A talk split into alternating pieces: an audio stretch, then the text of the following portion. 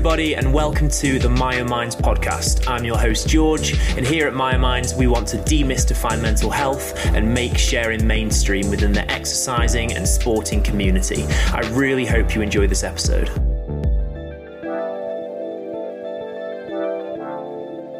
Just before we get started, I want to remind you that here on the MyoMinds podcast, we do often talk about eating disorders, body dysmorphia, exercise addiction, suicide, and other potentially triggering topics. Usually, in the description below, I will write down what we talk about specifically in this episode. That being said, I do hope you enjoy this, but please do be careful. Hey, Matt, how are you? Hello, George. No, I'm. Uh, I'm okay. I'm okay. I think I, I was thinking about how because I knew you were going to ask this question because everyone always asks this question in in England, and um, I'm okay today. I'm pretty good, but generally, I'd say not thriving at the moment. Um, mm. But I'm managing, uh, sort of, you know, uh, there's been a lot of change in my life recently, which has, which is always a struggle for me. I don't think I'm someone who deals or finds change easy. So there's been a lot going on. Um, which has been tough. But I, I, think I'm managing it well. I'm being proactive in managing it, and today I'm feeling I'm feeling good. I'm excited to talk to you. Um, but yeah, I think I think I, I like the idea of trying to be more honest in that question because I think so many people just say yeah I'm all right and then move on, and it's sort of a classic um, skipped over thing. It's it's a dumb thing in this society just to go yeah I'm cool. Um, yeah. And sort of why ask the question if you're just gonna? Do you know what I mean? If that's going to be your default answer, anyway. Uh, yeah, I think I think it's just a, it's a greeting, isn't it? Now more than anything, people just hello, treat it as a yeah, it's the same as hi. Well, I think in in a lot of places, uh, people instead you just don't say hello, you just go "you're right" or like "how you're are right. you?" That's yeah. exactly it. You're spot on. You're right. Yeah, that's that is now a "you're right" means hello, but actually, when you think about what "you're right" means, it's saying "are you all right? How are you? Are you okay?" But it's just a hello, isn't it? Um, but no, I am good. I'm excited to be talking to you. Big fan of the podcast and your work. As you know, we've we've sort of talked a lot about uh, a lot of stuff that you do. Uh, so I'm excited just to have a, a, good chat with you. How about yourself? How are you doing? Uh, yeah, first of all, just um, thanks, and yeah, we, I mean we've been speaking for for a long time now, and I admire a lot of stuff you're doing as well. So that's, that's we've been meaning to have this podcast for about like ten years. It feels like so. I'm glad that we're finally doing it. Um, it's funny because the reason we kept stopping was because like either you were ill or I was ill or like something would come up, and I am also ill today as well. Um, to answer your question, so but I was like, I am not under no circumstances am I cancelling today as well. Uh, I'm, I'm like, I'm not. It's not like bad, but I'm just a bit sniffly, so I'm going to attempt to mute myself every time uh, I need to do that. Uh, but apologies in advance to people at home. Um, but yeah, I'm. I am. I'm okay. I think uh, I don't know if you listened to the pod I did about um, International Men's Day, but I kind of uh, I didn't really plan on uh, opening up about how I'd been feeling as much as I, I did in the end. Um, but I kind of started feeling better like post that. I think uh, one of the reasons why I try to respond to the "How are you?" question with honesty is because it makes me feel better. Even selfishly, it makes me feel better if I get it out in the open. Uh, and I think I think that that kind of opened up about it on that podcast, and I had a few people message me about it afterwards. Uh, I think that it felt like the same thing. It felt like a oh, pe- people are aware and nothing terrible's happened, so actually it's okay, and that's made me feel a bit better. Like I don't feel as yeah. anxious as I had been doing, and yeah, I feel feel all right. Good. Oh, I'm glad to hear that. I think I think you're right. I think a lot of there's a lot of therapeutic benefit from saying things. It's the same as sort of journaling and writing things down, but to say things out loud, even without getting a direct response that tries tackling a problem, but just you just saying something is generally quite helpful. I had a therapy session on Wednesday, and it's my first one back in a while, and I just did all the talking. There wasn't really, you know, because I needed to lay the background and whatever, because um, I'd had a few months off. Um, and I just felt better coming out of that therapy session without my therapist actually having given me any practical advice or even that much reassurance really. It was very much just me saying this is where i'm currently at. Mm. and i think it's an important thing to to do. I don't think it's the whole story and you see all this sort of chat around health, sort of, you know, sharing a problem. I forget what the saying is, but sharing a problem halves it or whatever, and all of that yeah. stuff. And I don't, I don't necessarily agree that you can say that if we all spoke candidly, mental health would be, uh, you know, everyone's mental health would improve. But it certainly goes some way to relieving some of the, the sort of internal tension that can build up when we don't say anything. Um, so, yeah. yeah. yeah, I agree with you. I think I think if, if we all just started talking about it candidly, I think the the kind of negative or like negative emotions and stuff would just move with it. We'd find something else. You know, I think I think our brains are designed to find things to be anxious about and to be whatever. So you know, if we just change the landscape completely, we just find other things to some degree. You know, I mm. I do I do I um I do on on kind of I guess um as well as that I do I really stand by the um, kind of therapeutic ability of sharing your problems, and I think it's almost become like a a cliche of um, you know everyone says you know you just need to start talking, and now everyone says oh we need to stop telling everyone to just start talking because it's all we ever do and, and it isn't working whatever. But I think I think the the reason we say it so often, the reason that's stuck around is because of how well it works. Uh, mm. And like you say, it's similar to journal, journaling.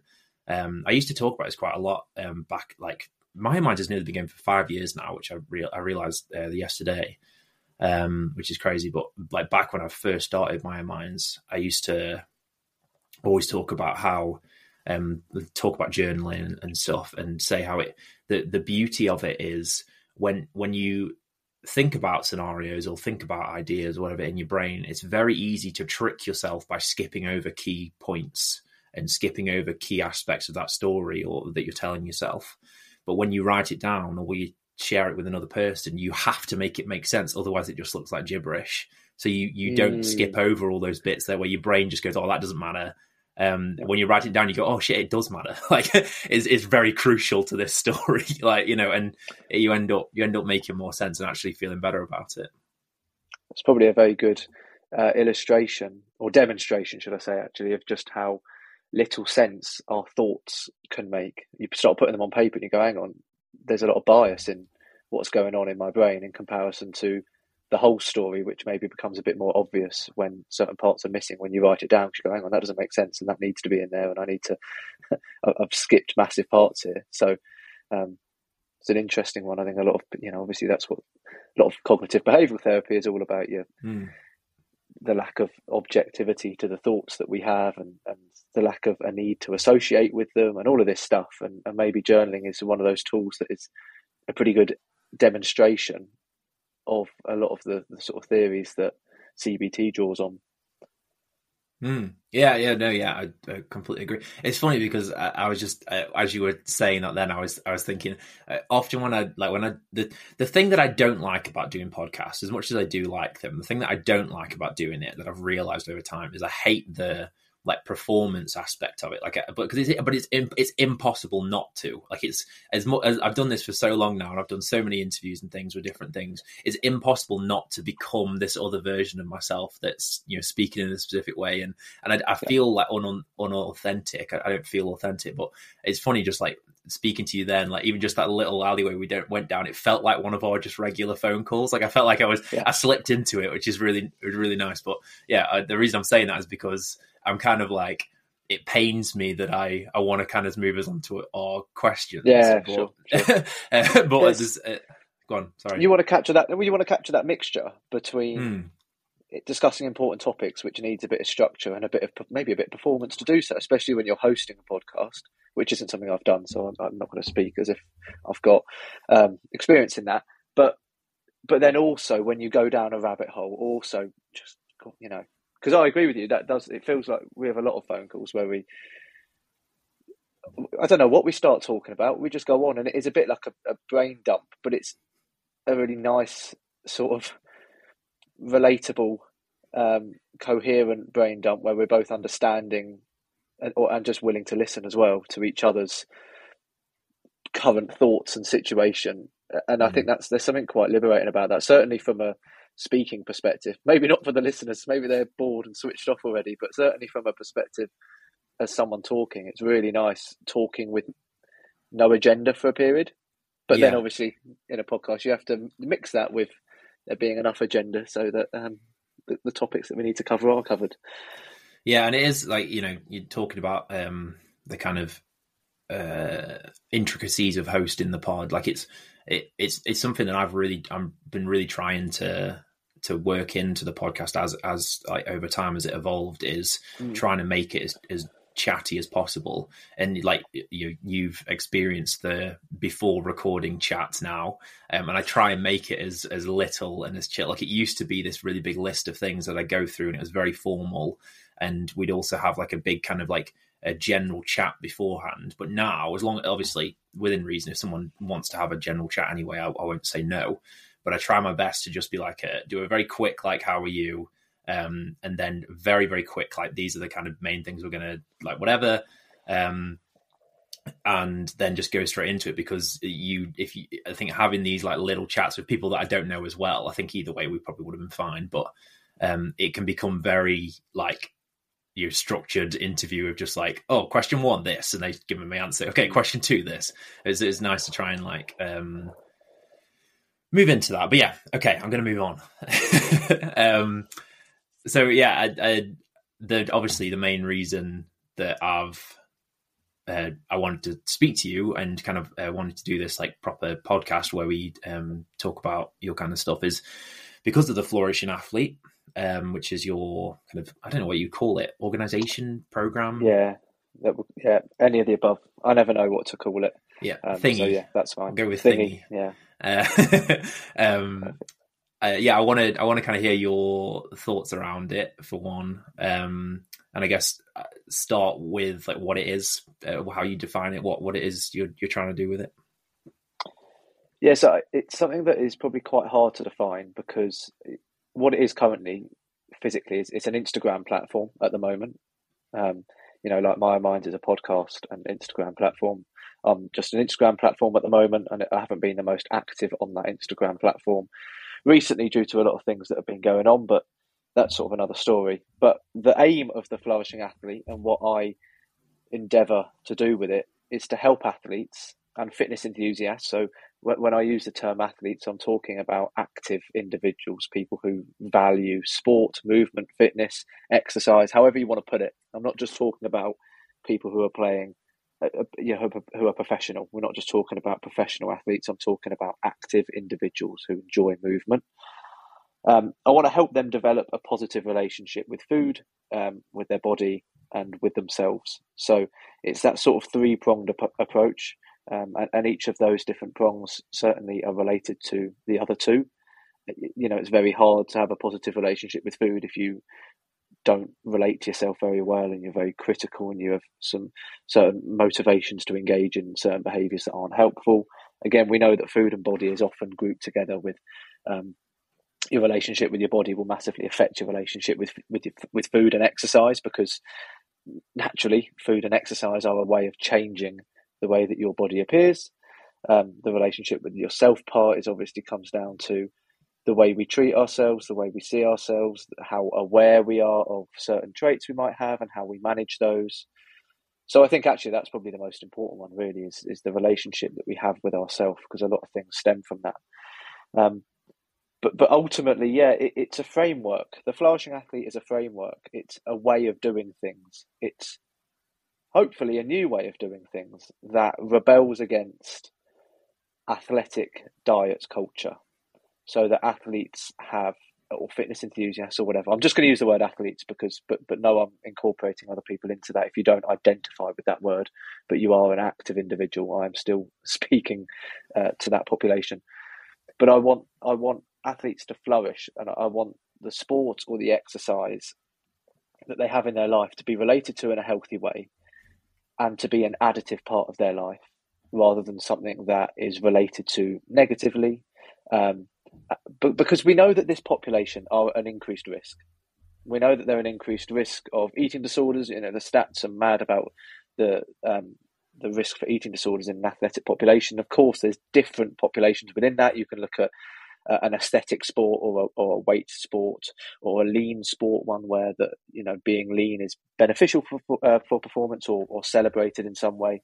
So there's different categories within it, but we know that athletes as a whole are far more susceptible to um, struggles with their relationship with food, which are often normalized. Uh, struggles with body image, especially in the fitness industry. I think it's rife, and there's a massive lack of awareness around um, body image within the fitness industry. Um, and then also relationship with self, because I think a lot of people who are athletic have often had an identity of being athletic, probably from a young age. Not everyone, of course. And when we have something that is our identity from a young age, whatever it could be, it could be a musician, it could be an athlete, it could be a, wanting to become a doctor, whatever, it's very hard not to put a lot of our self worth into that particular activity because it's all we've ever known. There's something quite nice, really, about moving into things later on in life. This is a bit of a sort of gone on a tangent here, which hmm. I anticipated I'd do. But when you've got more perspective around different areas of your life and you move into something later, you have that perspective of other things that matter. And in in this in this, but you know, in the same way, actually, you often hear, and I'm thinking about elite athletes here. To be fair, more so, you know, professional athletes, but you'll often hear them start a family, and their the way that they relate to the sport might change. It becomes okay. The sport's really important, but I've also got this this baby or whatever that is a massive part of my life too and um, and you often see that I think in the media um, when people start a family, and yeah, the point the point I'm trying to go down is that when we strongly identify with something and we put a lot of our self worth and our self identity in something, we're at a, we're at a risk, and it's not necessarily problematic, but having awareness about certain things like that, I think, is really important to manage the risk that is associated with it. So yeah, I, I want the flourishing athlete to be something that can both help people who are struggling with their relationship with food and body and exercise, as well as sort of a preventative way of doing things differently, a different attitude towards ourselves. Um, and a lot of that comes down to, or sort of based in rejecting this athletic diet culture that we see, so that so that athletes can can be active from a place of striving for athletic excellence from a healthy place rather than from an unhealthy place. Mm, yeah, excellent. Um, and uh, I guess people listening, you'll. And I, I, this is going to be a, a, theme going through this because I think every time me and Matt talk, we always say how similar we are. Um, a lot of people will notice that you know the the the kind of motivations behind the flourishing athlete are very similar to the, the motivations behind Myominds and, and what I'm trying to do with Myominds and um, yeah, I, I, remember when we first spoke about it, and you were telling me what you're planning on doing. And I was like, "This is just excellent! Like, this is such an amazing idea and such an incredible thing that you're doing." And uh, yeah, I'm I'm glad that we're finally talking about it on the pod. And yeah, I'm very excited for its like developments going forward. Um, I did have like a, a couple thoughts when you were saying that. I'm, I'm in, I guess. Um, I think they're questions that I've asked you before, but I'm thinking for the people listening um, who may not have had the opportunity. The first one I'm thinking of is what does flourish mean? Like when you say flourishing athlete, uh, you don't need to. Sorry to put you on the spot here for a textbook definition necessarily, but you know, like just generally, like what does it mean to you? I guess what does it mean to the flourishing athlete? Yeah. Cool. So I actually um, use the word flourish. I know recently you were on Shannon Beer's podcast, and actually, the first time I came across the word flourish was a concept that her and um, someone called Dr. Fundero um, proposed called flourishing health.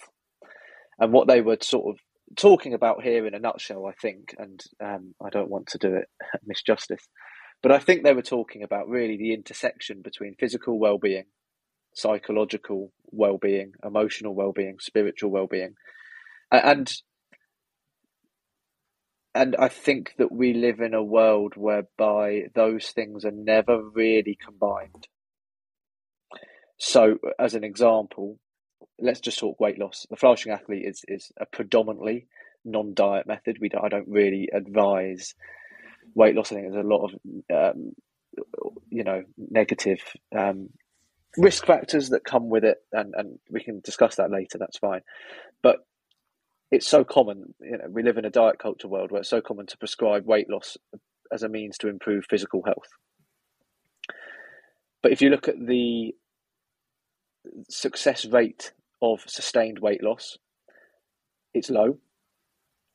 If you look at the health, physical health detriments that can come from restrictive eating, they're pretty severe. And if we look at the psychological harm that can be done by this, it's pretty severe. And so, if weight loss was a pill, the you know, you know, on the side of a packet of a, of medication, it will have to say the side effects and the and the risk. It would it wouldn't even it wouldn't get through clinical trials because the efficacy mm. is so low. It doesn't work. Um, so, so so we often think of health in, in just one of these domains. So so weight loss is prescribed by a doctor without the consideration of the psychological harm it could be doing. So what we're trying to really do is find a method that incorporates well-being in all of these ways, so that so that active people are, you know, physically healthy, which a lot of the time they are more likely to be physically healthy because they are probably health. Define health. It becomes we could go down a complete rabbit hole here, but they're sort of physical health conscious. They're, they're exercising frequently, which we know is um, is a beneficial thing for health in comparison to not exercising. Obviously, over exercising is different kettle of fish, and you know there's a lot of nuance in all of the words I'm trying to use here. So I'm trying to do it do it justice with the language that I'm using. But um, a lot of the time, athletes' physical health is probably going to be um, okay. A lot of the time, you know, health is incredibly complex. Physical health is. My physical health right now, you could say, is pretty poor because I've got a knee injury that needs surgery. And so, despite the fact that I'm, I've got, you know, I've not got any of the physical health ailments that we might think of as soon as I as soon as the word health is mentioned, we don't think about other health ailments. I've got a knee problem, and that means that actually you could argue I'm not very healthy from that perspective. Anyway, um, what I want is the intersection of all of these. So I don't want athletes to try striving to become as fit as possible and and and compete at a high level or even at a recreation level or whatever at the expense of their relationship with food suffering their relationship with their body image, and it all coming from this place of lacking self acceptance and needing to be um, complimented by others for appearing a certain way or for performing a certain way. Or I know the, the work you do for feeling masculine. All of these things are not promoting flourishing health. They're not promoting a flourishing athlete. They are promoting a disordered athlete in, in many different ways, which again, it's all hard to define these words as. A, but what I'm trying to do is I want athletes to experience. I want them to experience well-being. But the flourishing athlete is not saying that if you follow these principles, you're never going to be sad and I, I that's I as I said right now, you asked me how I was right at the beginning. I said, well, actually, no, I'm not going through the best period of my life. But a lot of the skills that I've learned, which is what the flourishing athlete is all about, is what's helping me build the courage to get through this tough period. You know, one massive thing that the flourishing athlete about is is about and I'm always worried worried about the wording of this because I think it puts athletes off. But self compassion, and I think actually I'm I'm a fan of just using the word self compassion, even if it puts athletes off, because someone's created this model. Um, I'm, I'm a big fan of Paul Gilbert's model of self compassion, but someone's created this model, and it's benefited me massively, and it would benefit a lot of people massively, and um, so I'm going to use that word despite it, whether or not it would put someone off. But there's a lot of misconception around it. But the self compassion that I've developed um, is helping me through this tough period. And so flourishing isn't all about feeling great. It might also be about building resilience. That might be something that appeals to. That would have been something that would appeal to me as an athlete. Building resilience Maybe that's what we call it instead of self compassion. Yeah, I like that. Because because that's really what compassion is about. It's about doing helpful things for us. And it's not always helpful to sit within our comfort zone and never push ourselves. But it is helpful to know the difference between when pushing ourselves is a good thing and when actually it's a detrimental thing for our well being. So I've gone again on a tangent. Um, no, it's a good it's a good tangent, um, and I've actually got a thought I wanted to uh, add good, to that because um, you're talking about the kind of use of terms, and I've been, uh, I guess, quite vocal about it. I spoke about it on Shannon's pod about the use of terms and and things, and I've had some thought about that, um, and I kind of disagree with my old self. Um, to some degree now, which I think is a, a really positive thing. It's something I try and do quite often is disagree with old me. Um, and I now think I, I, it's similar to what you were talking about before. How when athletes get a family or they move on to a different kind of, they transition into a different phase of their life, and I think a different phase of their self identity, which we can maybe talk about.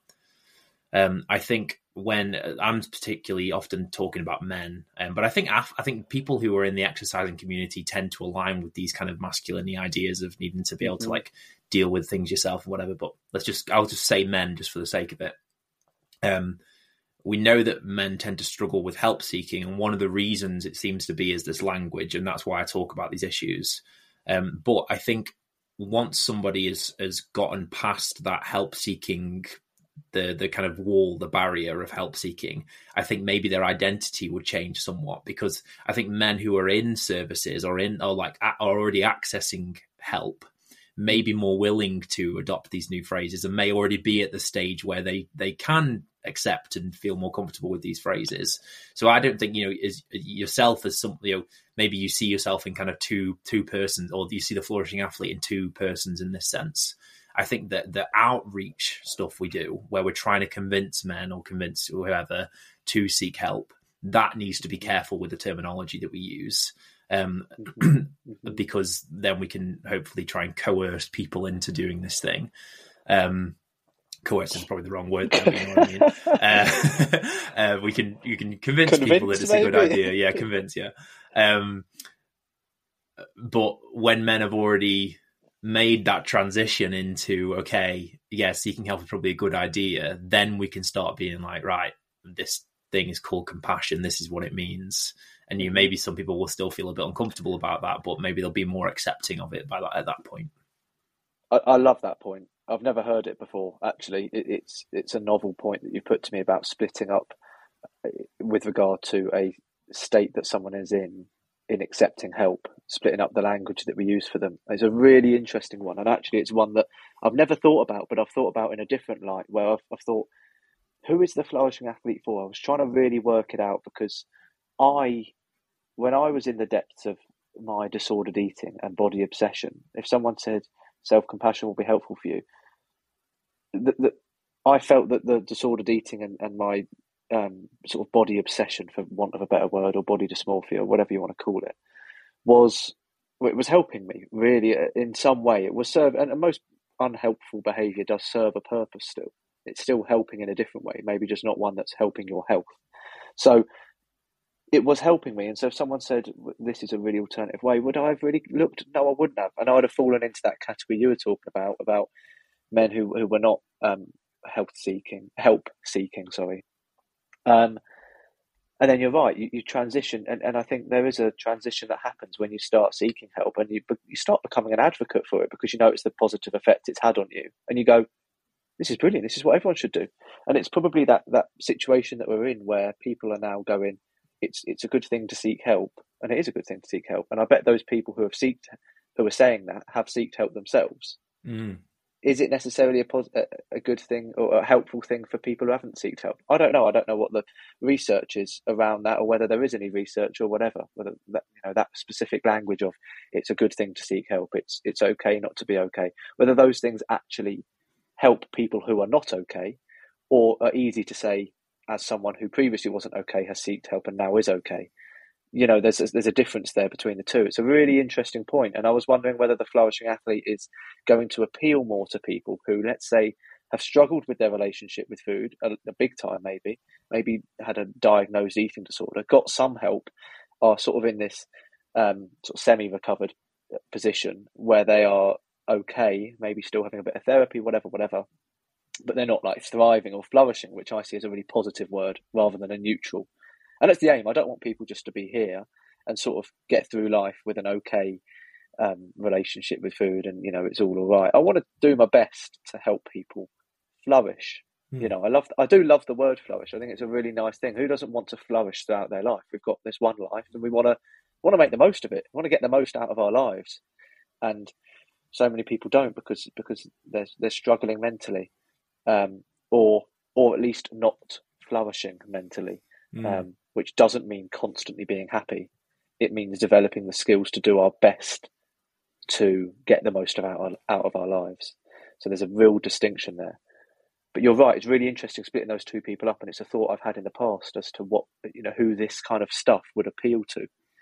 Would it? Appeal, I think there's probably, and I wrote down this. I was sort of trying to create this avatar of who it would appeal to, and I was thinking it's probably someone who's already got a bit of help or has a desire to improve themselves, got self awareness, or has a desire that seeking help is a positive thing or whatever, would it would it appeal to someone, or would the language I'm using appeal to someone who probably needs it most, who needs to seek help? I don't know, and I don't I don't know if I have an answer to it either. Um, well, the thing the thing so, I was just thinking, I don't think I don't think it's an answer really, but I was just thinking then I, I think it's almost how I um you know, I hope for the relationship between Maya MyoMinds and the flourishing athlete to be because I think mm. what what MyoMinds focuses on, I think accidentally to some degree, but it, it's just where I'm interested are those people who haven't sought help yet. My whole thing is about mm. raising awareness and doing research to understand them and and you know trying to train other people around them in in understanding it and, and those kind of things so that yeah. we can help them seek help. Um, but a lot of stuff I, I, I don't do anything around like treating people or you know actually sure. like getting them better when, once they have sought help, which is where you come in. Um, which you know, it's, it's I mean, it's kind of how I. Uh, sorry to put this publicly, but how I hope our relationship, you know, moving forward. Yeah. Um, between MyoMinds and the flourishing athlete um, can work is you know I'm trying to help people recognize it and you're helping people get better you know and feel better that's uh, I think that's really that's great kind of two angles that we're going at it from 100% 100% and you know I, I love yeah and for me, I'm I've always been like anyone in the industry. You know, this is currently for me the flourishing athlete. For full transparency, isn't something that's sort of generating me money at the moment, and, and it's you know whatever we're in that I'm in that position, but it's I'm pro anyone in this industry who's putting these messages out. You know, mm. I, I don't see I don't think there's a huge amount of competition. Really, I think it's a massive gap. Is what I'm trying to say is that it's not something that is tackled enough. If you look at the amount of, I used to be a pro um, fat loss personal trainer. A lot of people who have sort of converted to a, an intuitive eating style or a more non-diet method, recognizing the damages of fat loss and etc. Probably at one point were stuck in disordered eating and promoting fat loss and doing it themselves and suppressing their body weight and, and whatever, whatever, whatever. But that used to be me. And the amount of, if I go on Instagram, the amount of personal trainers or fitness people who are promoting fat loss, there's tens of thousands of them. Tens of thousands. Well, there's not tens of thousands of people promoting the same framework that I'm promoting to this population.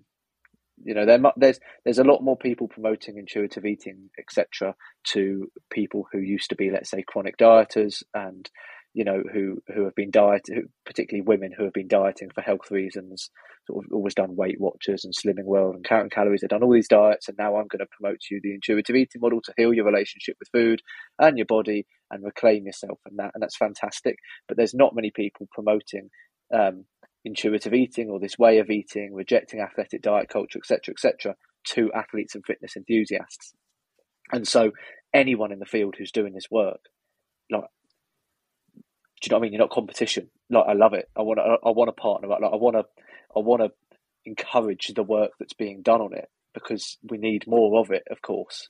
So, yeah, partnerships are positive, and and I am absolutely uh, excited for our relationship as the flourishing athlete and MyoMinds to develop because, as you said, you're right. You're, you're doing this unbelievable, and you're 20 steps ahead of me with where you're at in, terms of progress and time that you've been doing stuff. You're doing this amazing work, sharing stories, talking about your story, and and building awareness and starting conversations that haven't been had on the scale they need to be.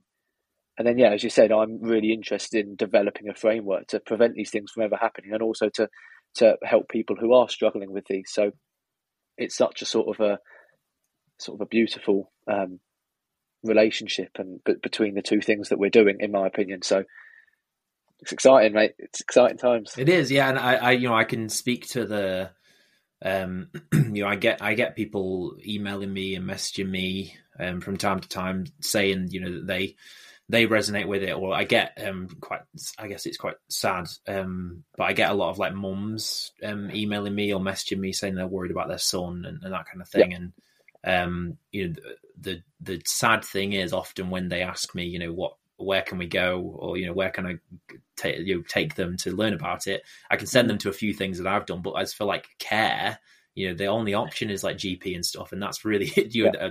part of my what i'm doing is the fact i go to services and stuff to train medical professionals and learn learn about this kind of stuff and often the the response I get is, well, "I've never heard of this um, before," and you know, so if if that person did go, it's it's likely that the GP is just going to say, "Oh, you know, similar responses that I got."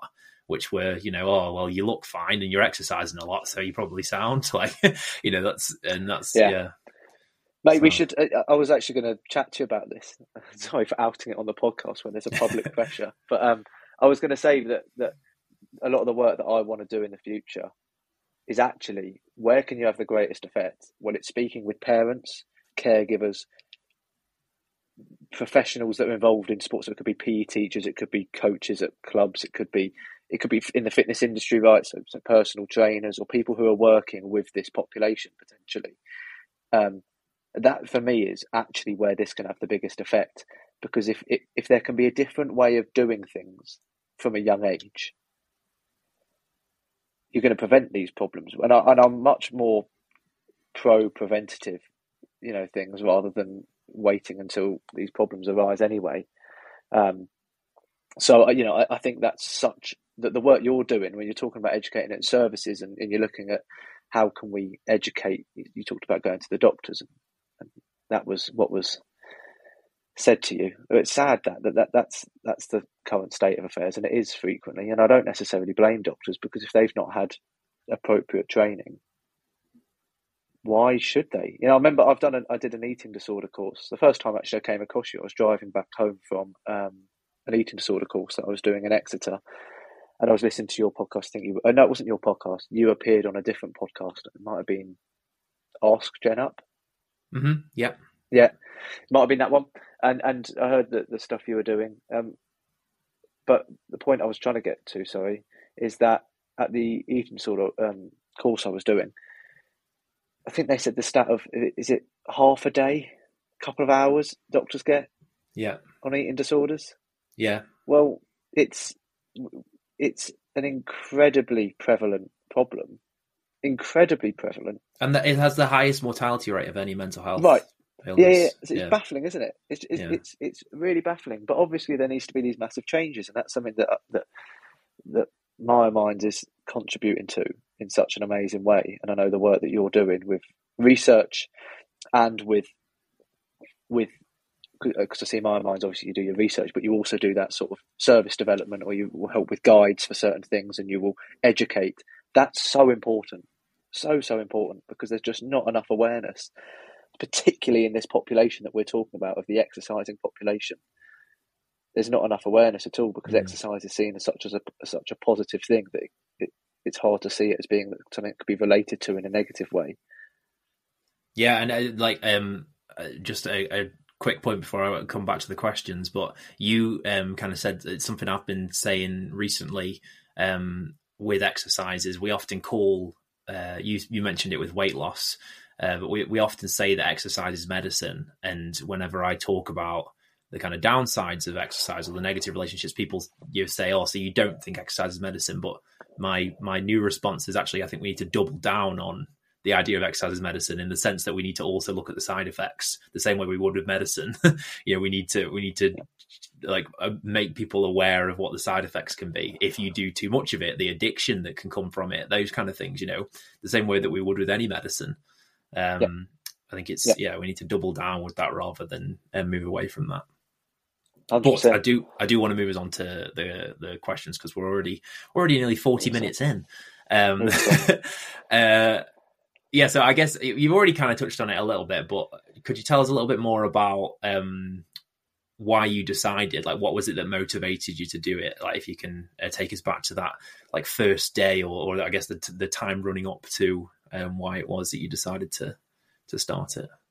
Yeah, I think it's probably easier, and I've touched on my background, but I, what I'll probably do then is I'll just give a real brief background from, uh, you know, from what led me up to being interested in this in this work because it's probably hard if I just talk about just before it because there's a lot that came before that. So, um, you know, I've always been sporty from a young age, loved sport. Uh, you know, as a lot of people do at, at, primary school, secondary school, running around the field at lunchtime, sort, sort of a, lovely part of um, a lot of children's days. But you know, I, I became very into my sport, and I find it very interesting actually that early on you don't see many six year olds with a negative relationship with sport. It's very playful. It's a very playful, joyful activity. Um, but you do see maybe a lot of, I don't know, 25 year olds, 30 year olds plus with this negative relationship. So somewhere along the line, beliefs start getting put into place around what sport means, what exercise means, what fitness means, and we start internalizing these beliefs. That's for another time. But anyway, I was um, into sport and I, I guess um, the first time I'd say I started becoming quite obsessed with my body was, I guess, during sixth form or year eleven or whatever, as as as sport starts becoming a bit more sort of serious, um, rather than an enjoyable Saturday morning playing rugby, where you want to do your best and, and you sort of run through people. To actually know you need to start hitting the gym to put on muscle. You need to be bigger. You need to be you need to be really fast to be good at this sport. And you know, my two sports really were rugby and cricket throughout school.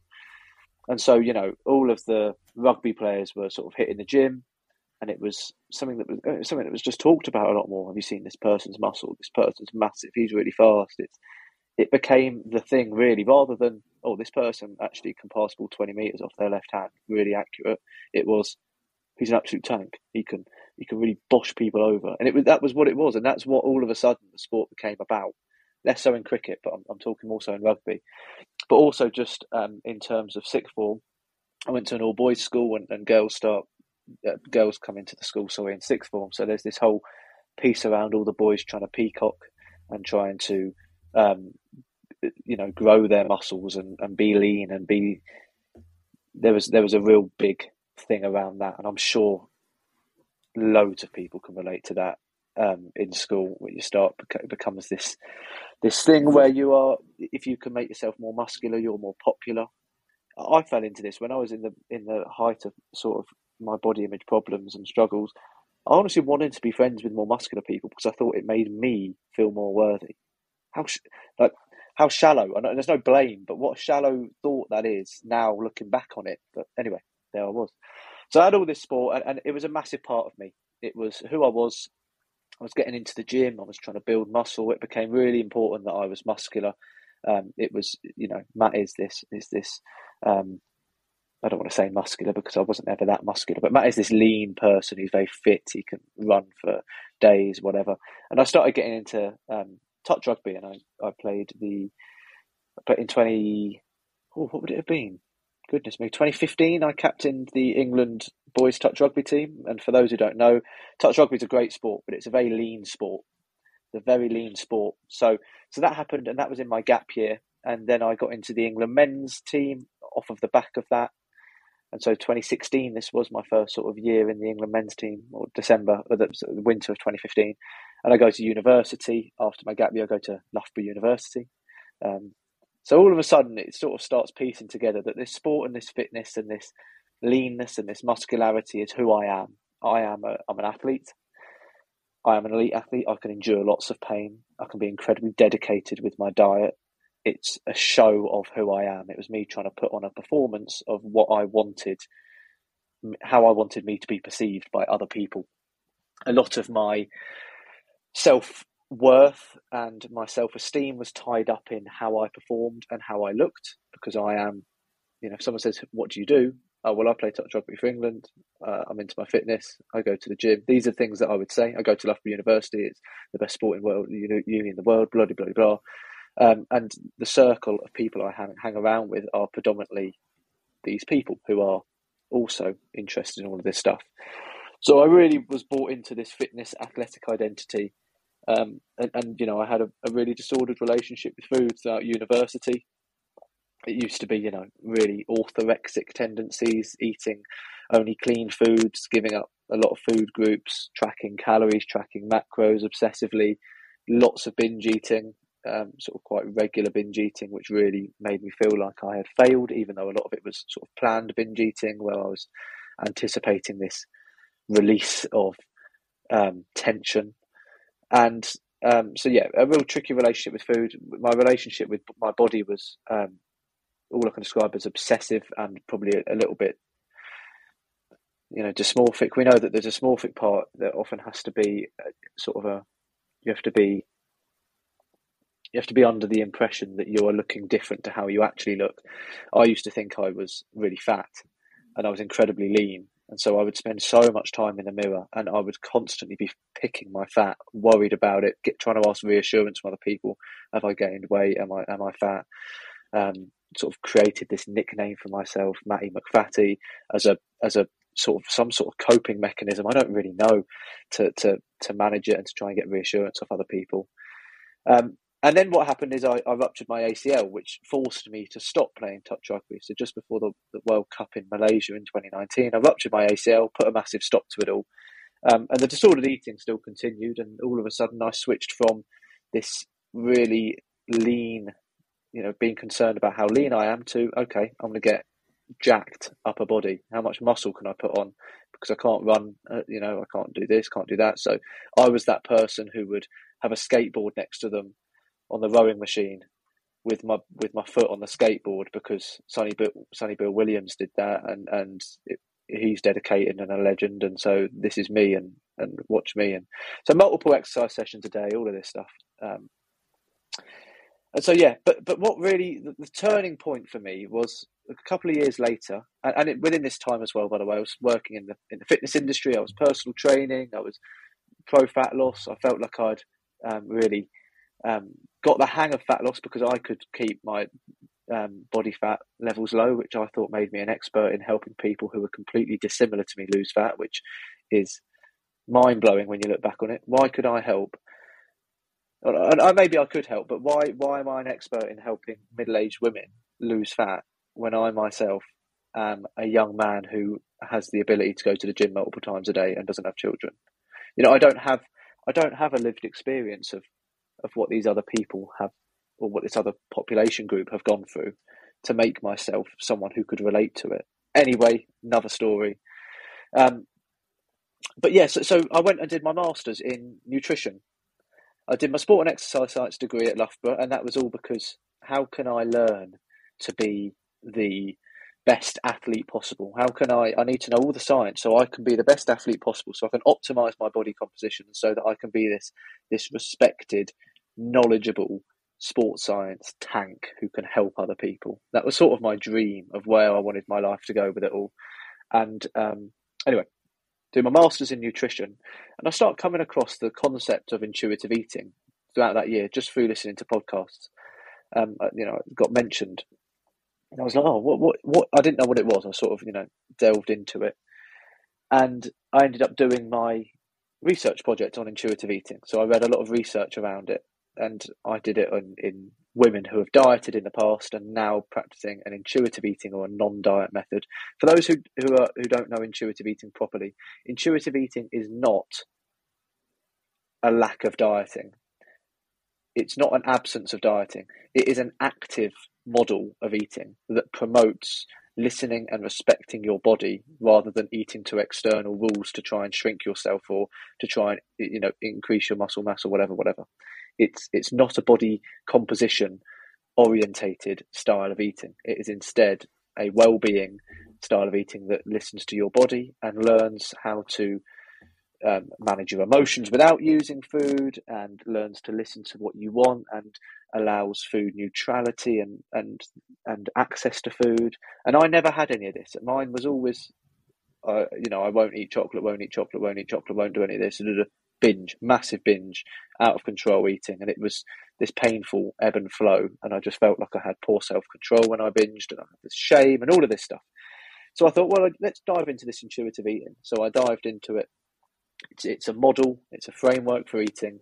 Um, and I, I, dived into it and it improved my relationship with my food and body a lot. And after that, I did a lot of work on my body image in, in other ways, using other people's frameworks. but they're all quite linked. And I just ended up thinking, there is nothing out here for athletes. And I said I felt like it wasn't targeted to athletes. I said this earlier in the podcast, but it felt like the intuitive eating was targeted to middle aged women who have dieted their whole life and who have always tried to lose weight and been on Weight Watchers and Slimming World and all these different diets and keto and whatever, and now want to, to are at a point where they need to try something different because they've realised it's not worked. And I was like, well, hang on, there's all these athletes out there struggling with the disordered eating and the negative body image and, and the obsession with their body and, and perfectionistic standards and all these other things that are playing into it. There's all these athletes struggling in the same way that I was, and there's no recognised or branded approach to appeal to them. So what I'm trying to do really is adapt this model and the amazing stuff from this model to also incorporate sports nutrition principles. So the the intuitive eating that I'm um, concerned about for athletes and want to promote in athletes is not the absence of ever changing body composition, of ever giving up eating a high protein diet because these things are needed. Like I'm not, you know, I'm not trying to say these things aren't important, and it's a lot more nuanced in athletes than it is for non-athletes or for a non-athletic population. It's more nuanced, which is why I find it such a fun challenge to create this framework because I want to help people develop a positive relationship with food, but I don't want people to give up on sporting performance if that's something that matters to them. But where the where the motivation to excel in sport comes from. I want to come from a healthier place. And to do that, we need to build self acceptance. If we are striving from a place of not accepting ourselves, i.e., I feel amazing when I win, when I get positive feedback from my coaches, blah blah blah blah, or when I when I you know um, get PBs in the gym, or when I'm or when I've got a pump on after the gym or whatever. But I feel absolutely awful when my pump goes, when I get dropped, when I get injured. We're in a vulnerable, vulnerable place here. So intuitive eating and all this stuff isn't just about the, the relationship with food and the, and the food neutrality and the all that stuff. It's also about the positive relationship with self, which is one of those three prongs that the flourishing athlete takes of. Can I have self acceptance, strive from a place where, because if we've got self acceptance and we fail, it's not as devastating. It doesn't feel as crushing as it does if we were to be striving from a place of a lack of self acceptance, where we're striving from a place of, I need to do this because otherwise I'm, I'm a piece of shit. That is a really, really dangerous place to be striving from. And the work to go from one from that sort of sort of more negative place to that positive place is is hard. Um, it's not easy work, but it allows for you to take riskier decisions because you know that if they don't work out, you are not a useless person because you hmm. have that solid self, solid sense of self there beforehand. Anyway, it's all about so so basically. There's my story. Struggled with it all. Had this low self acceptance. It's perfectionistic. Wanted to show other people how dedicated I was. Negative relationship with food and body, and tied up in this place. Um, I've done the work and I'm still it's ever going. I'm not trying to make it out, make it out like it's you do the work and you're happy days and you flourish for the rest of your life. That anyone who sells you that is, is a liar. That's never the case with anything. Um, we do the work and we're trying to make the most out of our lives and we're trying to live life to the fullest. And I want athletes, I want to help athletes and fitness enthusiasts to go through that same transition um, that I did. And even if they aren't struggling with their relationship with food or body, but simply want to get the most out of their lives, this will be a very a very good preventative framework to, to do that from. So there we go. That's me. That's my life. Amazing. Yeah. Thank you. Thanks for thanks for sharing it. And yeah, I mean, we spoke about it so many times um, within our own calls, but yeah, I appreciate you, you explaining on the on the pod.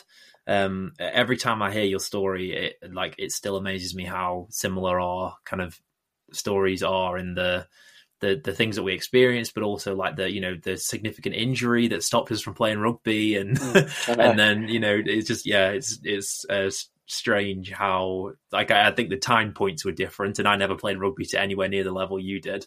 Um, but it's yeah, very it's it's like creepily similar, like really like yeah, amazing. But I think that that probably shows how we both led down the same path. We were both mm. fortunate enough to to seek help and to to find help in in different ways.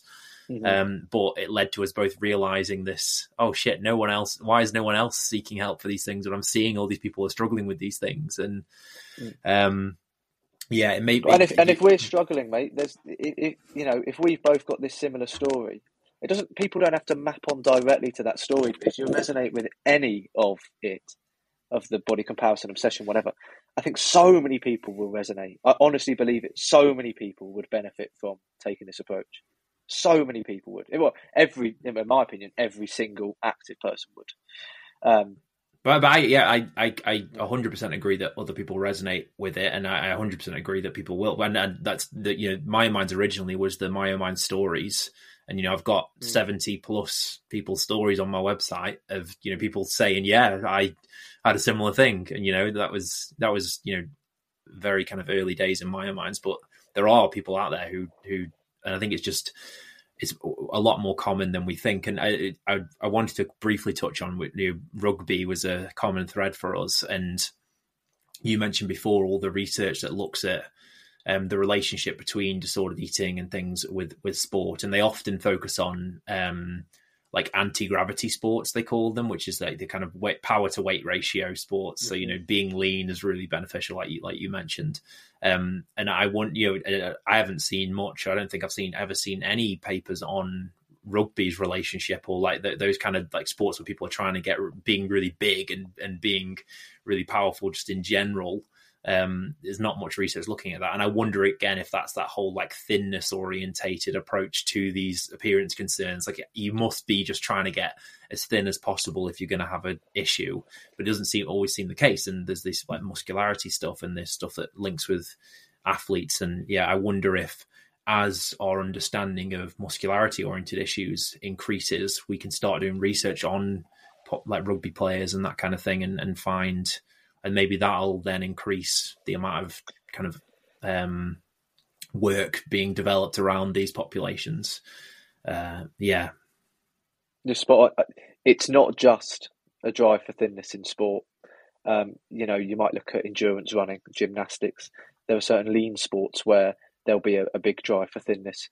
Um, and, certain sports will be more protective than other sports. And actually, sometimes people would find rugby to be more protective. And the reason for that is there are different positions mm. where different body shapes. And I've seen people put this um, on Instagram, and I don't necessarily actually agree with it. They've said, oh, rugby, the best thing about rugby is there's a position for everyone, i.e., you're a bit smaller built naturally, scrum half. You, you know, you're you're you're naturally heavier. You might be a prop, whatever, whatever. They're sort of well, yes and no. You still you still have to you know there's still a pressure to be muscular and be strong. There still is a pressure to um, uh, to conform to one of those positions. So so there might be a certain protective factor over a different sport. But I often am a big believer that that your body, in terms of the sport you're good at, and, and we don't have to do sport by the way to be good at it. We can play at a recreational level. We can we can not be serious at it and we can do whatever we want and we can get different things out of sport. From a from a trying to excel in sport thing i often um, think that your body chooses your sport your genetic makeup. You know i'll never my partner's five foot she'll never be a basketball player. Well her chances are massively stacked against her being an elite basketball player. She's going to struggle. But in the same way that genetics in terms of height is accepted genetics in terms of our body composition and our natural weight that we will fall at if we eat in line with our hunger and fullness is not accepted anywhere near as much as our genetic with regard to height. There's, um, I was reading a paper. I'm a bit like you. I can remember like a stat, but I can never remember who it's by. So feel free to correct me if it's wrong. I remember you saying that, by the way, in your previous one. I'm not just calling you out as someone who does that. you, did, you did say that. I'm like you, George. I'm shit at remembering things. Apologies about that. Just completely dropping you in it. Um, but I, I, remember this stat. I think I think our is our body weight is somewhere. It was somewhere between I think seventy to eighty percent genetically uh, determined. And so, mm. sure, we could. You know, I could train my whole life and dedicate every single part of my life to becoming a pro bodybuilder. I'll never be one. I could try and be an elite um, long distance runner. I will never be one there are we have certain genetic capacities as well that we have to understand. And so if we if we get into a position, I don't even know how I got onto this, but if we get into a position where let's say from the age of seven to 14, we are incredibly good at long distance running. Just naturally, like we're not eating in a specific way to try and be. We were just pretty good. We won sports day at school when we did our long distance running. Everyone goes, "Oh, you're amazing," and, and we tend to enjoy the things we're good at. That's like a human trait. You know, what we're passionate about is typically what we feel we're good at. Um, that that feeling of competency is a very motivating thing. So then, you know, we continue. We do our early secondary school, and we're actually pretty good. Then we hit puberty, and we become fractionally less good. So how do we make up for that? What are we going on? My body's trying to give me this, and my genetics are meant to be this, but no, no, I won't eat. I will instead have to starve myself because all of my self worth is tied up in my ability to run quicker than everyone else that I know for a hmm. long distance. And so that's where it becomes particularly dangerous is in that transition period and within sports that push your body to need to be a certain way. You need to eat in a certain way in order to get there. You need to skip meals. You need to fast. You need to count calories. You need to have this much protein. And so there are certain sports that I don't believe lend themselves to flourishing as much as other sports. I've be, tried to be as inclusive as possible in this model. You can be a fitness enthusiast, right, and just in, enjoy the gym, and this model will absolutely perfect. But if you need to be a bodybuilder competing on stage, you can adapt a lot of this model to try to incorporate it into your lifestyle. But ultimately, it's going to be very hard to have. You, in fact, you won't be able to have an optimal relationship with food and body and self competing on stage. And I'm happy to say that with confidence. I think you can, if you're happy accepting the risks and you're aware of the risks and you're aware of what a positive relationship with food would look like and it's something you've practiced prior to going into it you have a coach who's looking out for all of the minute details you're checking in on yourself and then in the off season you go back to a different style of eating whereby it doesn't become as obsessive and you're willing to do things this is it's risk management is what i'm trying to say there but then you've got to look at why are you trying to be a bodybuilder? Is it because you believe that that it's vital to look a certain way? Is it because you love the community? And is it because you get a sense of competency from you're good at it, because you're good at it, and you've got the genetic capacity? Is your self worth based on on competing and winning? How do you feel when you lose?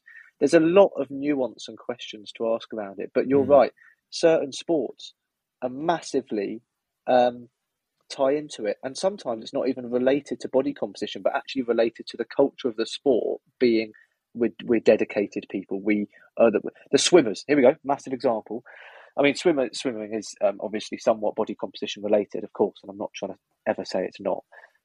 But the swimmers at Loughborough were the ones who got up at five o'clock. It was the culture. I, I, they all lived in the block above me. They all got up at five. All their training happened from five till seven. Fasted, so that that was a cultural thing. And I think swimming probably, without ever having been a swimmer myself, I think swimming probably is one of those sports that falls into that cultural thing of um, we get up early and we train mm. early, and that's a cultural thing.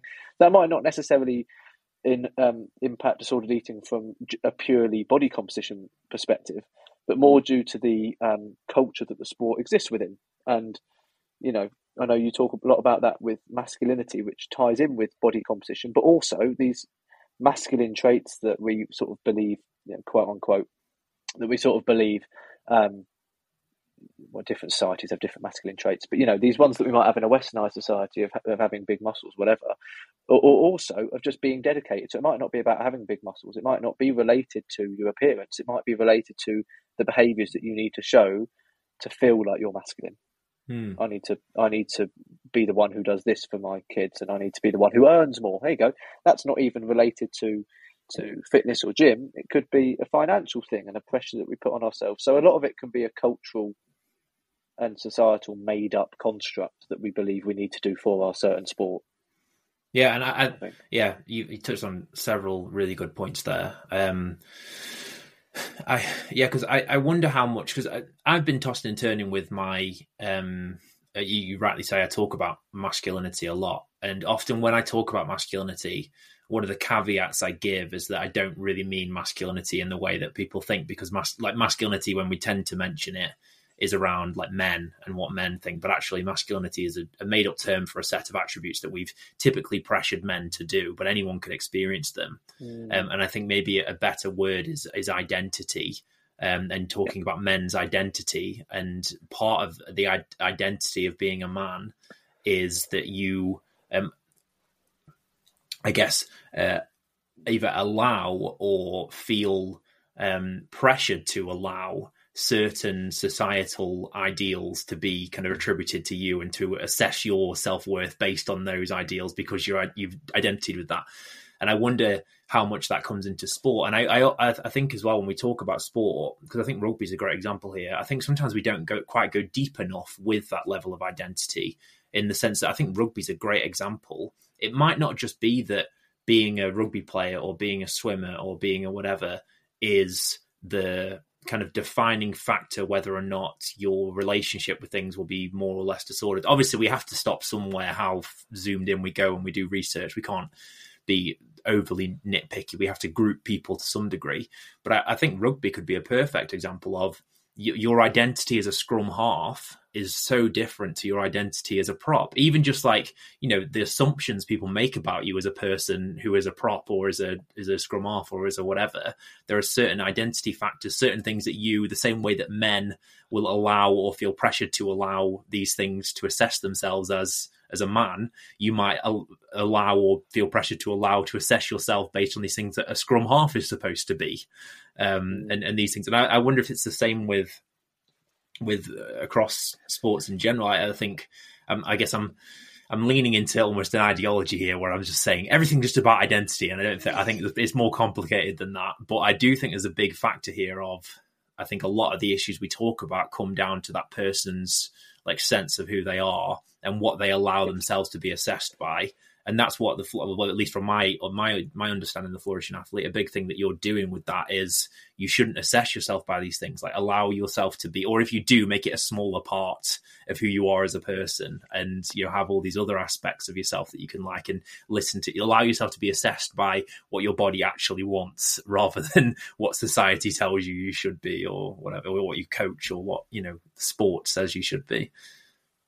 Absolutely. Bring bring awareness to it Mm. How many people are aware that, that, that they've internalized these um, these things and, and, assess themselves by this group of um, I, I, don't know if this is the right term, but identity factors. You know that they've that that just, it might be even a, as you've talked about with Scrum Half, it's sort of a microcosm of a society. You know, it's like a you've got the rugby culture and you've got the Scrum Half culture, and, and how many people are even aware that they're conforming to the need to be a, you know to appear a certain way and I'm not just talking about appear in terms of physical appearance. I'm talking about behaviour in a certain way, and um, and conduct themselves in a certain way, whether that's through showing dedication or whether that's through being a more intelligent person because I'm a half and, we need to know the game inside out and the props don't. They can they can just bash their way up the pitch and actually there's there's a cultural thing of that. And there might not be that to me completely generalizing. I've never been a prop and it's not me throwing shade at props I'm just trying to give examples. Um, no, yeah, yeah, I think you're right though. It's interesting though, isn't it? How, yeah, yeah. I think what you just said there, um, before I started speaking, summed up what I was rambling on about for about ten minutes beforehand in a way better, more concise way. So if anyone was sort of trying to see what I was trying to get at, what George just said a couple of minutes ago um, was, I, I, just think it's spot on. Oh, thanks, Matt. um, um, as we're uh, we're kind of we're already over our hour mark that we said we'd stick out. I'm going to kind of move us on um, a bit further, and we're going to go for it's time, Matt. It's time. You know what time it is. Everyone knows what time it is. It's time for the Devil's Advocate.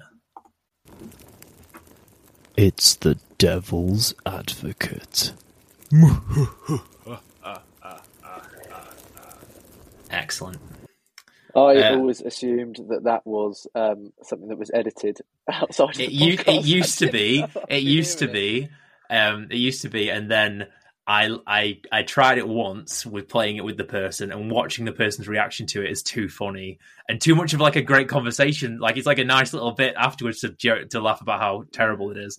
Um, I was thinking before this, like uh, with the, I mean, this is never going to happen. But if by some like miracle, the MyoMinds podcast becomes like this massive podcast where the budget goes through the roof, I promise, I'm saying it right now, I'm never going to change that recording ever. That's always going to be it. it's always going to be that.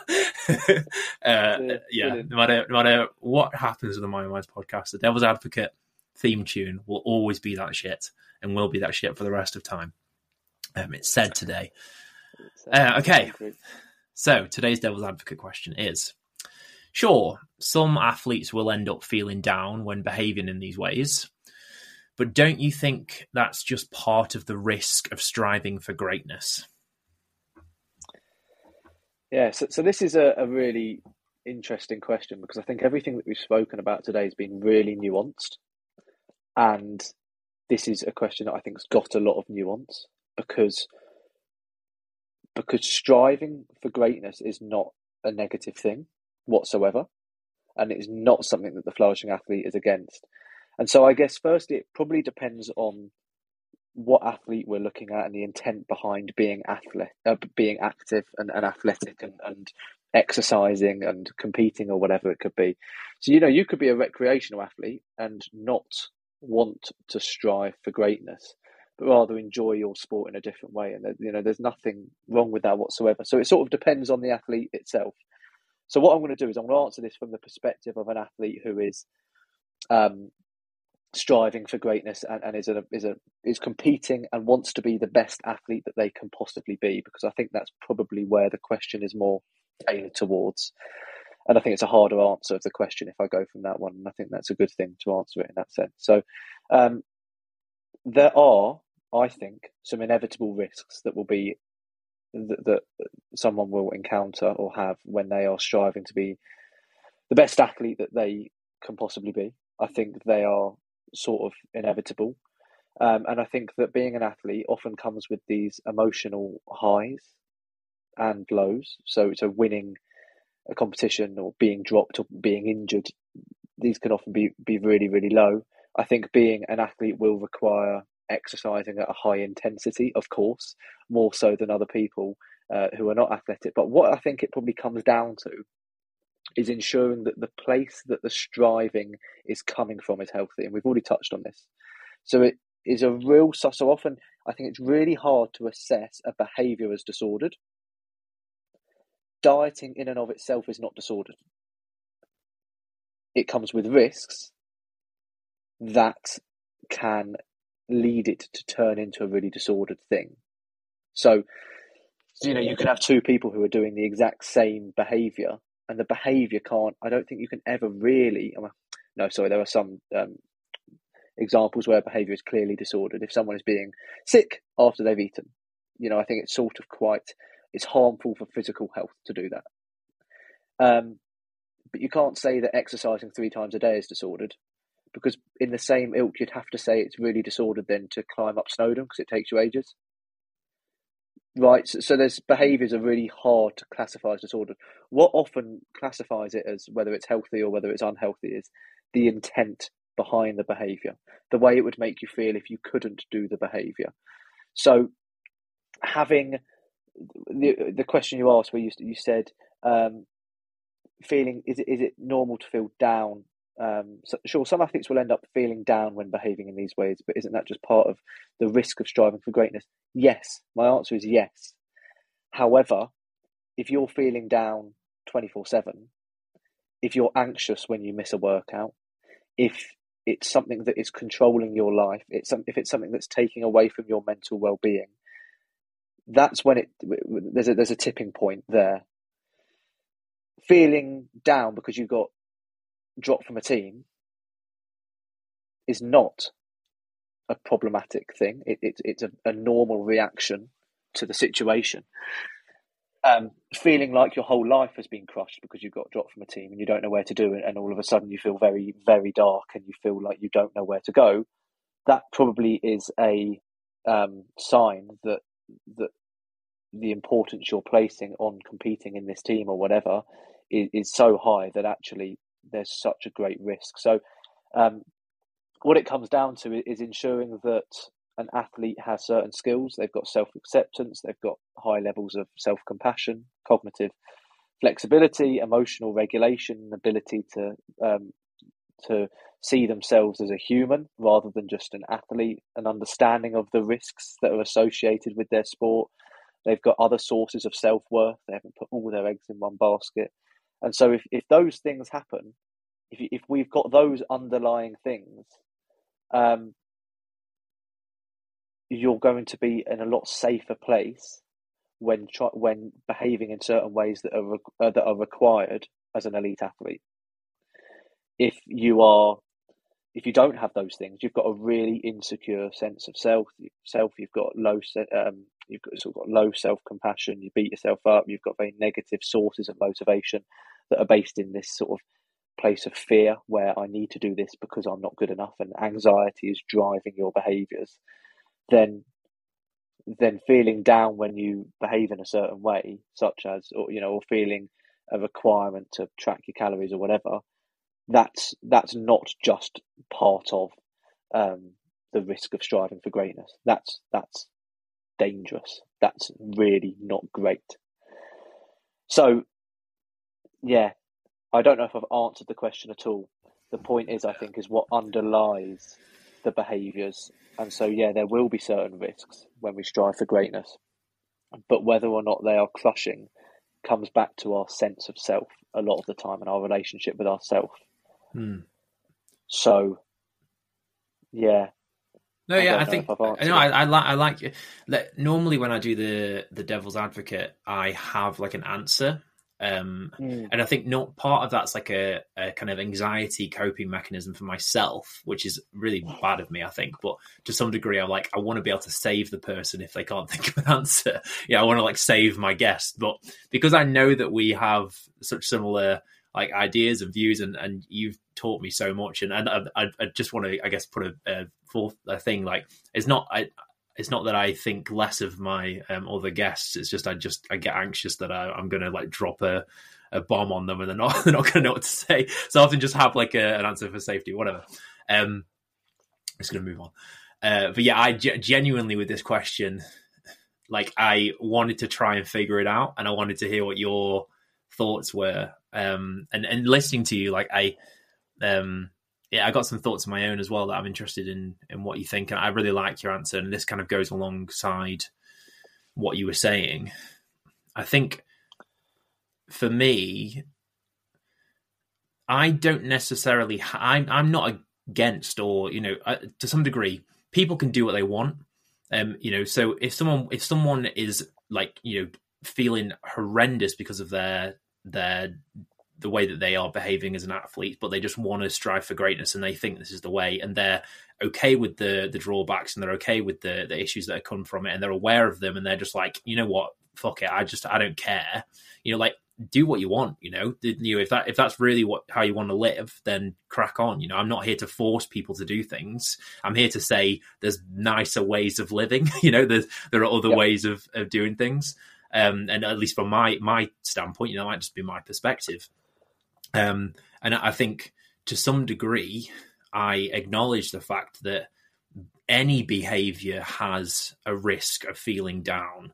The same way that you know, I I read somewhere or heard somewhere um, someone talking about uh, like the anxiety that comes with like FOMO, like fear of missing out, or like fear of mm-hmm. of not mm-hmm. do not taking an opportunity or whatever every decision you make, you're negating the the infinite possibilities that could have happened if you took another decision. Like, and that, that as soon as I read that or heard that, I was just like, oh shit, yeah. Like, I, there's no reason feeling anxious about making a decision because every decision you're you're blocking off all the other potential that like you know if i made a different decision this morning i could be a billionaire right now. I could have just won the euro millions or whatever you know? Like like you know oh. what i mean? Oh. like there's there's infinite and yet you're stuck here chatting to me. I'd still be i'd still be here chatting to you if i was a billionaire. Um but yeah like, so to some degree i i think you know yes there there is there is risk. And and if someone is aware of it and willing to to do it then you know you're fine.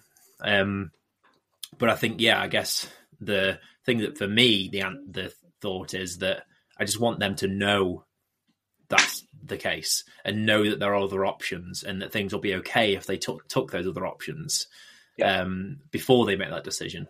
What are your thoughts on that? I, I, well, I agree. You you're. I think. I think I tried saying that at the beginning, not as clearly as you. I think I'm not um, conveying myself as clearly as I could. But it, it, it, the, the, the thing is, because you said that before, but it's easier when I'm listening to you attempt it, and then I, I can like refine it as I'm listening. That's, that's what's happening yeah. here. It's not. it's Yeah, not that. I'm some like profound mystic. I'm just. No, no, no, I'm just listening to what you're saying and then thinking of another way to say it, basically. Uh, No, so I think eh, you're right. Every behaviour comes with a risk. I step outside my house, I could get run over. Every behaviour comes with a risk. Certain behaviours come with more risk. What we need to have is an awareness of the risk, which hmm. is what you touched on. I think that's really important. We need to be aware, and, and that's I think a massive missing piece. Not many people are aware. When I started off getting into sport, getting into fitness, thinking I needed to be bigger, whatever, in sick form, and I talked about that earlier. Was I aware of any of the risks that would come after it? Was I aware that I would that this is what's leading to my binge eating in the future and whatever, whatever? No, I had no idea because it wasn't talked about and there wasn't an understanding on my behalf. And I think the point is is that um, two people can engage in the same behavior and have a very different way of relating to the behavior and emotional response.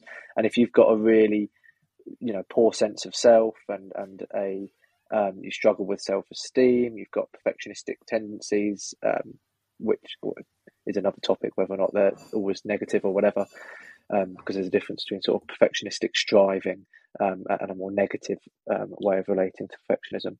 But if you've got these underlying things, you're increasing your risk.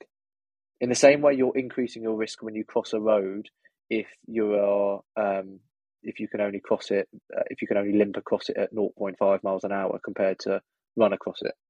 You're you're crossing that road um, with with a poorly leg. If if um, you engage in these behaviours and you've got these underlying factors that mean that you're at a greater risk for developing a poor mental well-being as a result of them. So that doesn't mean that we shouldn't then ever do the behaviours. It means we should probably do the work on the underlying thing to help with them. And there might also be alternative behaviours that we could do that could lead to a nearly as good an outcome without the risk. That's basically what the flourishing athlete is. Can I give a model where I'm trying to eliminate as much risk as possible so that people can have a positive relationship with food, still get the outcome of improving in their sport without the risk of then developing disordered eating and an eating disorder, etc. That's basically what it is, is doing less risky behaviours, also putting the work in underneath to decrease risk, so that we can do what's required from a healthy place, from a healthy source of motivation, with a healthy source of self esteem and sense of self and all of this stuff. Can we do that?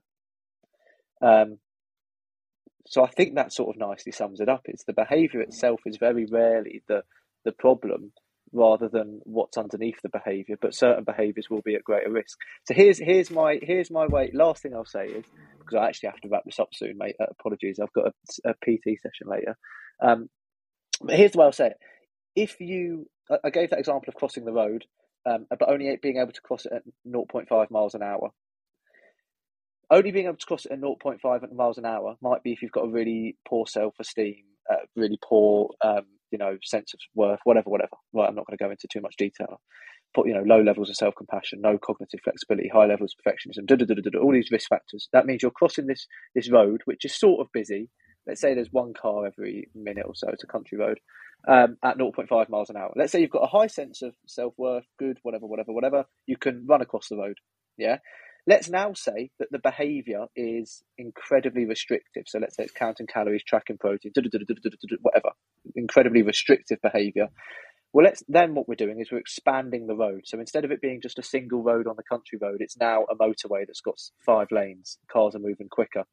You can still only cross it at 0.5 miles an hour if you haven't got the secure sense of self. So all of a sudden, the behavior, the two sort of variables are the behavior and our sense of self and, mm, and internalization of certain ideals. Da, da, da. Let's say we now don't internalize these ideals. We've got a good sense of self. We can run across the road, and let's say we do a, we do instead of tracking calories, and the behavior is not that. Instead, it's it's um, eating in line with hunger and satiety, a different way of getting to our goal. Still incorporating sports nutrition principles in a more flexible way. That's like only having to cross a single country road rather than a four lane motorway. Mm, So all of a sudden, we can change the amount of lanes there are, and we can change the speed at which we can cross the road based on our the behaviour that we choose to take or the behaviour and the underlying work of rejecting certain um, ideals, whether it be sort of masculine ideals or whether it be certain ones related to the culture of sports that we've just talked about. Um, and we can also, yeah, because we can change the behaviour that we're doing, and we can also change our underlying sense of self and, and worth and the ideals we've internalized, and we can build the awareness around all those things. So there's a couple of different variables that I think we can change that can decrease our risk. Mm. I, I, I really like that analogy of the the road. So our predisposing factors is in this metaphor our kind of like health or like leg health at the time, like you know how Yeah, how yeah. fast can we move based on um, Mhm. you know, and the behaviors we take make the road safer or Yeah, or more dangerous. Yeah, I really got it. like that. Um, I really like that. Uh, yeah, the the, yeah, the reason that the spot as well. So no, that's great. Yeah. You should you should patent that. uh, um, that that I was just about to say that that's what I like. The reason I started this podcast was entirely selfish. Like, was just I, like I wanted an excuse to talk to people in this way. You know, and this is why I want to be a researcher because I love these. I love being like, right, let's sit down and figure shit out, and then come up with these like cool ways of explaining things and cool ideas and stuff. Like we come up with like there's, there's lots of stuff that I've said for the first time on this pod as well, just from these conversations. But that's I, I, that's what I fucking love about doing podcasts is just this excuse to be right. Right, we're going to sit down for an hour and a half to two hours. Sorry, Matt, I, we did say we are going to do it an hour, but um, and just like hash things out. And we sure we'll Yeah. we'll talk about the stuff we're doing and that kind of stuff. But really, we're just going to like engage in these ideas, and that's yeah, I love that. Mm. Um, but we're gonna we're gonna escalate on because I know you've got your your session coming up. yeah, I've got Um, to go in a sec. So yeah, let's let's do Let's it. do the final three quick quick fire, quick Cool, fire. quick so, fire. Yeah. um, number one, name a person that inspires you. This is a, a sort of a classic one, and it's one that's related to me recently.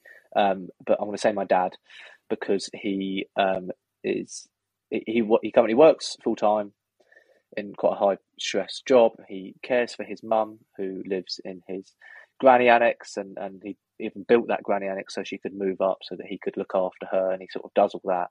And he's always there and will always make time for me and uh, his family. He's a very selfless man, and there's a lot of qualities in him that I really admire in terms of how caring he is and selfless and and yeah, they're traits I really admire. So I'm gonna I'm gonna actually say my dad, and that's recent because he's he's helped me through some things recently. So let's go with that one. Bit of a classic, but there you go. Amazing. No, I love that. I love that. It's a great answer. Uh, two, a phase of your life that you didn't like at the time, but looking back, you know that positives came from it. Yeah, I'm gonna switch this one up, and I'm actually gonna uh, it's gonna be sort of I don't want this to come across cheesy, um, but I'm gonna go with now, right now, which isn't a phase of my life in the past. It's obviously a current phase that I'm going through, but um, I'm out of my comfort zone with a few things at the moment, and I- I've struggled th- through a few things at the moment. Um, lots of different things actually, and uh, you know, pretty low motivation with quite a lot of things. But that's one thing that I'm really grateful that I did work on self compassion because self compassion, and this is going to actually, no, I'm not going to say this. Ask me the next question, and I'm going to lead into this. This what I'm about to say. Go for it. Okay. uh, name a phrase or word that changed your life. Yeah. So the phrase is um, "compassion is not kindness," and that is not really like this motivational phrase, but it's a, it's sort of, it's a, it's a, well, it is a phrase, isn't it? But the, what compassion is, people get this really wrong, and this is why I hope it could appeal to athletes. Is compassion is not being kind to yourself, giving yourself a bubble bath if you're feeling down. That could be some of the behaviours we take. Compassion is developing an attitude of wanting to do what's best for you in that moment. So therefore, you cannot be compassionate without wisdom. We have to be wise to know what a beneficial thing for me would do. And if we don't know, we need to know who we would go to. So there's wisdom in compassion. And so, using that example that I've just said uh, of right now, I'm struggling and it's a phase in my life that I didn't like at the time, but looking back on, I know positives came from it. The reason I know positives will come from this from this phase is because I am treating myself with a lot of compassion, and that doesn't mean that I've run away from the things that I'm doing. It's actually I'm trying to take sort of courageous action through them because I know it will help me in the future. I know that this is the right thing to do right now is to is to struggle on through with a feeling that I'm not rubbish if I can't finish it, if I can't get through this period, because I have that sort of self acceptance. And so it's been a really hard period uh, recently. Um, but yeah, that, that work I've done on self compassion is the reason I'm continuing with it. The kind thing for me to do would probably be to, to crawl under the bed. The compassionate thing for me to do would be to continue on with it. So um, yeah, that's I think something that's changed my life is under, the, having the understanding that compassion is not kindness; it's doing the helpful thing with an attitude of caring. Um, so yeah, that's that's a phrase that I would say has changed my life. Amazing. Thank you so much, Matt. I'll wrap us up because I know you need to go. Yeah, Um, wicked. but Appreciate uh, it, mate. thank thank you so much for being on here. I hope you I hope you enjoyed it. Um, and for everyone back home um, listening again, thank you so much for for listening to another episode. And I hope to see you in the next one. Bye. Thank you.